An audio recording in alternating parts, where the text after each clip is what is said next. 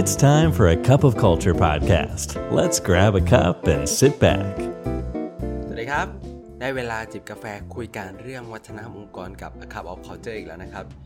วันนี้แก้วที่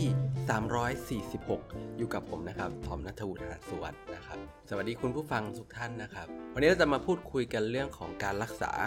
แล้วก็ทำงานกับคนรุ่นใหม่นะครับ เพราะเราทราบกันดีนะครับว่าในยุคนี้เนี่ย การที่เราจะหาคนเก่งๆเนี่ย เข้ามาอยู่กับองค์กรเราเนี่ยเป็นเรื่องยากมาก ๆ โดยเฉพาะกับพนักงงานที่เป็นกลุ่มของที่เราเรียกว่าเป็นคนรุ่นใหม่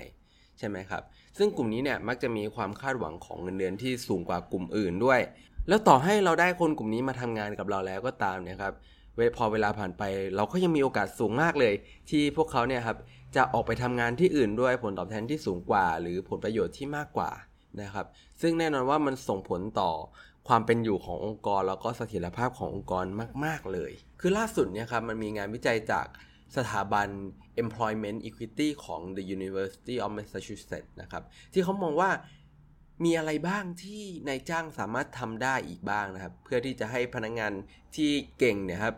แล้วก็อยู่กับองค์กรเราได้นานๆนะครับ โดยเฉพาะที่เป็นพนักงงานที่เป็นกลุ่มของคนรุ่นใหม่ โดยการศึกษาเนี่ยครับเขาพบ ว่าการพยายามขึ้นเงินเดือน หรือการปรับเปลี่ยนสวัสดิการหรือให้มี signing bonus ก็ตามเนี่ยมันเป็นแค่ส่วนประกอบหนึ่ง แต่สิ่งที่สำคัญกับคนรุ่นใหม่มากกว่านะครับ มันคือเรื่องของปัจจัยทางสังคม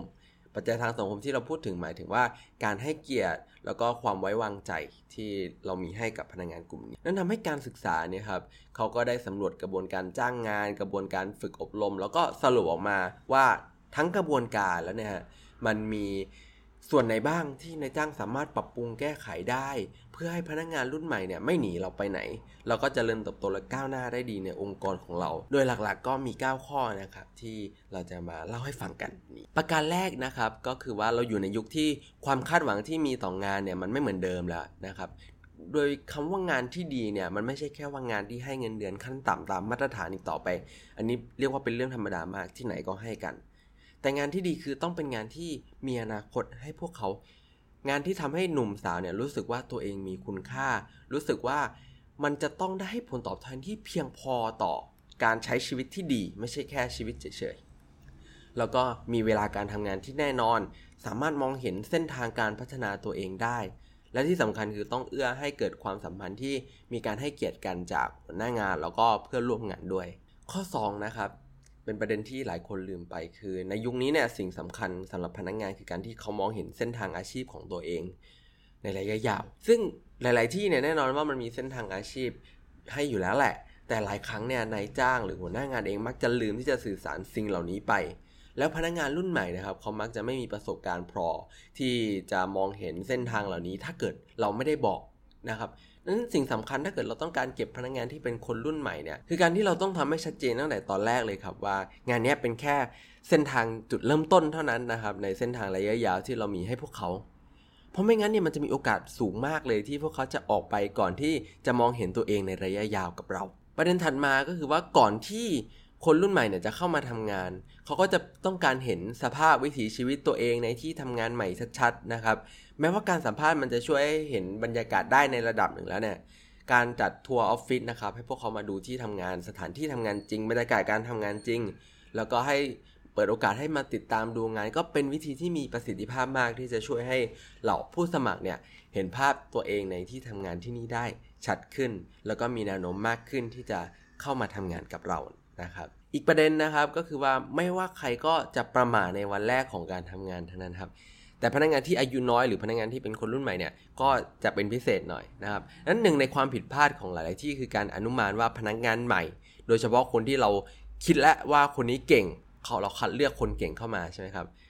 เราคิดว่าเขาจะสามารถเริ่มงานได้เลยทันที แล้วก็เรียนรู้งานด้วยตัวเอง ซึ่งหลาย ๆ ครั้งก็จริงนะครับ สุดท้ายแล้วเขาสามารถปรับตัวได้เนี่ยหลังจากผ่านไประยะเวลาหนึ่งเนี่ยแต่ว่า ความผิดพลาดนี้มันหมายความว่านี่เป็นสัญญาณว่าองค์กรเนี่ยไม่แคร์พวกเขานะครับ แล้วนั่นแหละครับคือสาเหตุที่จะทำให้พวกเขาเลือกที่จะออกไปไม่ว่าจะปรับตัวได้หรือไม่ได้ เพราะว่าความประทับใจแรกเนี่ยเป็นหนึ่งในปัจจัยสำคัญในการเก็บคนเก่งๆ ไว้ที่องค์กรในระยะยาวมากๆเลยนะครับ แล้วก็ควรใช้กระบวนการ onboardingในครั้งแรก ๆ ที่เจอกันเนี่ยให้มีประสิทธิภาพที่สุดถ้าเกิดเราอยากให้พนักงานคนไหนอยู่กับเราในระยะยาว อีกเรื่องหนึ่งคือพนักงงานเนี่ยต้องมีการเรียนรู้ทั้งในด้านของทักษะใช่ไหมครับแล้วก็เรียนรู้เกี่ยวกับวัฒนธรรมองค์กรซึ่งประเด็นหลังนี่แหละครับที่เป็นเรื่องที่ยาก เพราะถ้าเกิดเราปล่อยปะละเลยให้เขาเรียนรู้ด้วยตัวเองนะครับบางคนก็จะเรียนรู้ได้บ้างนะครับ บางคนอาจจะโชคดี มีพนักงานรุ่นพี่ที่คอยให้คำแนะนำหรือบางคนเนี่ยไม่สามารถที่จะปรับตัวได้ แล้วคนที่ปรับตัวได้ยากเนี่ยไม่ได้แปลว่า พวกเขาไม่สนใจหรือขาดความสามารถอะไรนะครับ แต่มันคือการที่พวกเขาเนี่ยไม่ได้รับการสนับสนุนที่ดีพอ แล้วก็เป็นประเด็นสำคัญที่องค์กรควรจะให้มีระบบ mentor นะครับที่คอยให้ข้อมูลจิตวิทยาต่างๆ รวมถึงการ integrate พนักงานใหม่เหล่านี้ครับเข้าสังคมเข้าพบปะสังสรรค์กับสร้างความสัมพันธ์กับเพื่อนๆในองค์กร พอพูดถึงวัฒนธรรมองค์กรนะครับทุกๆที่ทุกที่ทำงานเนี่ยก็จะมีความคาดหวังที่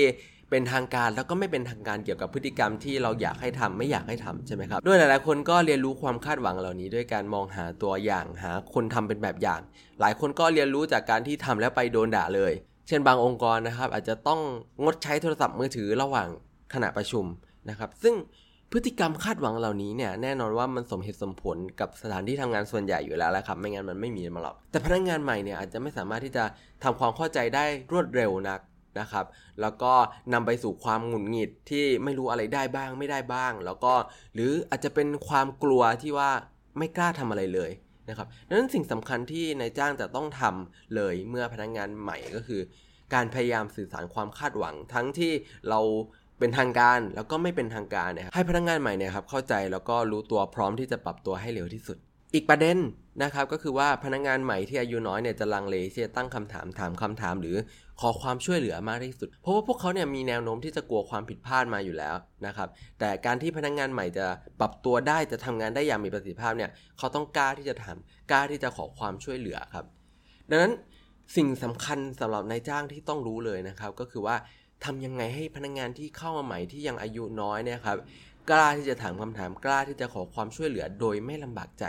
แล้ววัฒนธรรมนี่แหละครับก็คือคำตอบครับ คือการทำให้วัฒนธรรมในที่ทำงานเนี่ยมันเอื้อให้เกิดการตั้งคำถาม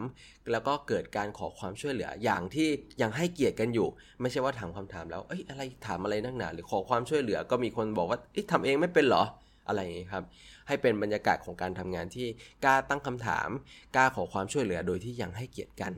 นะครับ หรืออาจจะมีการให้รางวัลกับการถามคำถาม หรือการขอความช่วยเหลือด้วยก็เป็นวิธีหนึ่งที่ดี นะครับแล้วก็ประเด็นถัดมาคือพนักงานรุ่นใหม่เนี่ยจะมีวิถีชีวิตที่แตกต่างจากพนักงานปกติที่ผ่านมาโดยสิ้นเชิงครับด้วยความต้องการและเงื่อนไขชีวิตที่แตกต่างจากพนักงานรุ่นก่อนๆที่ผ่านมาเนี่ยทำให้นายจ้างต้องพยายามทำความเข้าใจความแตกต่าง พร้อมกับให้เกี่ยรติความต้องการที่อาจจะไม่คุ้นเคย อาจจะฟังดูไม่ make sense ในมุมเรานะครับ จากคนรุ่นใหม่นะครับ แล้วก็ให้เวลาในการทำความเข้าใจแล้วก็ออกแบบรูปแบบการทำงานที่ มันเข้ากับไลฟ์สไตล์ในปัจจุบันของคนทุกรุ่นจริง ๆ แล้วก็วันนี้เราก็มาถึงข้อสุดท้ายกันแล้วนะครับ ก็คือเรื่องของความเท่าเทียม แล้วก็สิทธิเนี่ย เพราะมันกลายเป็นเรื่องที่สำคัญมากๆสำหรับคนรุ่นใหม่สำคัญกว่าคนรุ่นก่อนๆนะครับ หลายพฤติกรรมที่เราจะเคยชินในที่ทำงานเนี่ยสำหรับพนักงานรุ่นใหม่เนี่ยอาจจะเป็นสิ่งที่รับไม่ได้เลย เช่น การแซวในเรื่องรูปลักษณ์หรือการหยอกล้อที่เกี่ยวกับเพศนะครับ เมื่อก่อนอาจจะเป็นเรื่องที่เรายอมรับได้อยู่ในอดีตนะครับแต่ว่าตอนนี้เป็นเรื่องร้ายแรงไปแล้วนะครับแล้วก็เป็นหน้าที่ของเมนเจอร์ที่จะต้องทำความเข้าใจกับบรรทัดฐานที่มันเปลี่ยนไปแล้วนะครับแล้วก็จัดแจงบรรยากาศในที่ทำงานให้มันเหมาะสมกับคนทุกเพศทุกวัย โดยที่ไม่มีใครต้องมาอดทน หรืออึดอัดกับพฤติกรรมเหล่านี้ เพราะหลายครั้งเนี่ยเมื่อประเด็นเหล่านี้ถูกมองข้ามไปครับนอกเหนือจากการที่เราจะเสียพนักงงานเก่งๆ ดีๆ ไปแล้วนะครับมันอาจจะทำความเสียหายต่อบริษัทในระยะยาว ในเรื่องของทางกฎหมาย แล้วก็ภาพลักษณ์บนสื่อได้ด้วยนะครับเป็นไงกันบ้างครับกับ 9 ประเด็นหลักที่เราหยิบมาพูดกันในวันนี้นะครับ มันคือความผิดพลาดที่นายจ้างหลายคนนะครับอาจจะกำลังทำอยู่โดยไม่รู้ตัวเลย แล้วก็นอกเหนือจาก 9 ประเด็นนี้ครับสิ่งที่ช่วยได้คือการที่เรานายจ้างควรจะมองว่าสัปดาห์แรก ๆ ของพนักงงานใหม่เนี่ยเป็นเหมือนช่วง probation ของทั้งสองฝ่าย ซึ่งทั้งคนแล้วก็องค์กรก็อยากที่จะพัฒนาความสัมพันธ์ในระยะยาว แล้วก็ดูว่าจะไปกันรอดไหมนะครับ ดยที่องค์กรอาจจะมองไปที่ว่าพนักงานใหม่เนี่ยจะสามารถปรับตัวให้เข้ากับความคาดหวังและวิธีการทำงานของที่นี่ได้หรือเปล่า แต่อย่าลืมนะครับว่าตัวพนักงานเองเนี่ยเขาก็มองไปว่าองค์กรนี้เนี่ยจะสามารถให้เกียรติพวกเขาจะสามารถเปิดโอกาสให้พวกเขามีความก้าวหน้าในหน้าที่การงานในระยะยาวได้ยังไงได้ไหมนะครับดังนั้นช่วงแรกของการทำงานเนี่ย ถ้าประสบความสำเร็จแล้วมันก็ช่วยลดโอกาสการลาออกกลางคันได้อย่างมากเลยนะครับ แล้วก็สร้างความสัมพันธ์ในระยะยาวกับพนักงงานเก่งๆ ได้อีกมากเลย และนั่นก็เป็นประเด็นของเราในวันนี้นะครับ สุดท้ายนี้ก็อย่าลืมนะครับว่า ไม่ว่าจะตั้งใจหรือไม่ก็ตามเนี่ยวัฒนธรรมองค์กรก็จะเกิดขึ้นอยู่ดีครับทำไมเราไม่มาตั้งใจสร้างวัฒนธรรมองค์กรในแบบที่เราอยากให้เป็นกันล่ะครับทาวันนี้กาแฟหมดแก้วแล้วนะครับ แล้วเราพบกันใหม่ในครั้งหน้า สวัสดีครับ And that's today's Cup of Culture. See you again next time.